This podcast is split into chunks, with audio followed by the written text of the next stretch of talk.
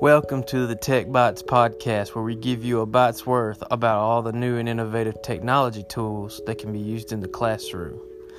I'm Dylan, and I have with me here today Christy. Today, we will be talking about our two favorite ways for students to create video in the classroom. Gone are the days of students giving a boring oral presentation to the class. Now, students can give a report while standing on the moon using green screen or create an animated story to summarize a story. That's right. Students now have access to the best technologies available, and it is up to us as educators to show them how to use these in creative ways. We all hate testing. This is a fun but educational way for students to show their understanding. First up, we have Seesaw. Now, Seesaw is a portfolio app, not necessarily a video app. Students complete digital activities through Seesaw or by app smashing with other apps and post them to Seesaw. Parents are notified and can see their child's work from the parent app. Students can record audio, video, and what is happening on their screen instead of students solving a math problem on a worksheet.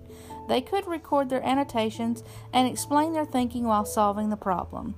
This allows for the teacher and parent to really hear and understand where the child is at in their learning.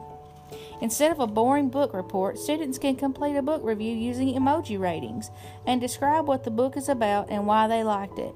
Students can also upload anything they have created on their iPad. This is definitely one you should check out. Another favorite is Green Screen by Doink. Now, this app does cost $2.99, but it is well worth it. Doink also allows you to replace the green material with an image of your choosing. Students could be standing on the moon in the middle of a dinosaur diorama. Visit other countries, the possibilities are literally endless. The best thing about Doink is that it is so easy to use. Add your picture, add the camera, and film.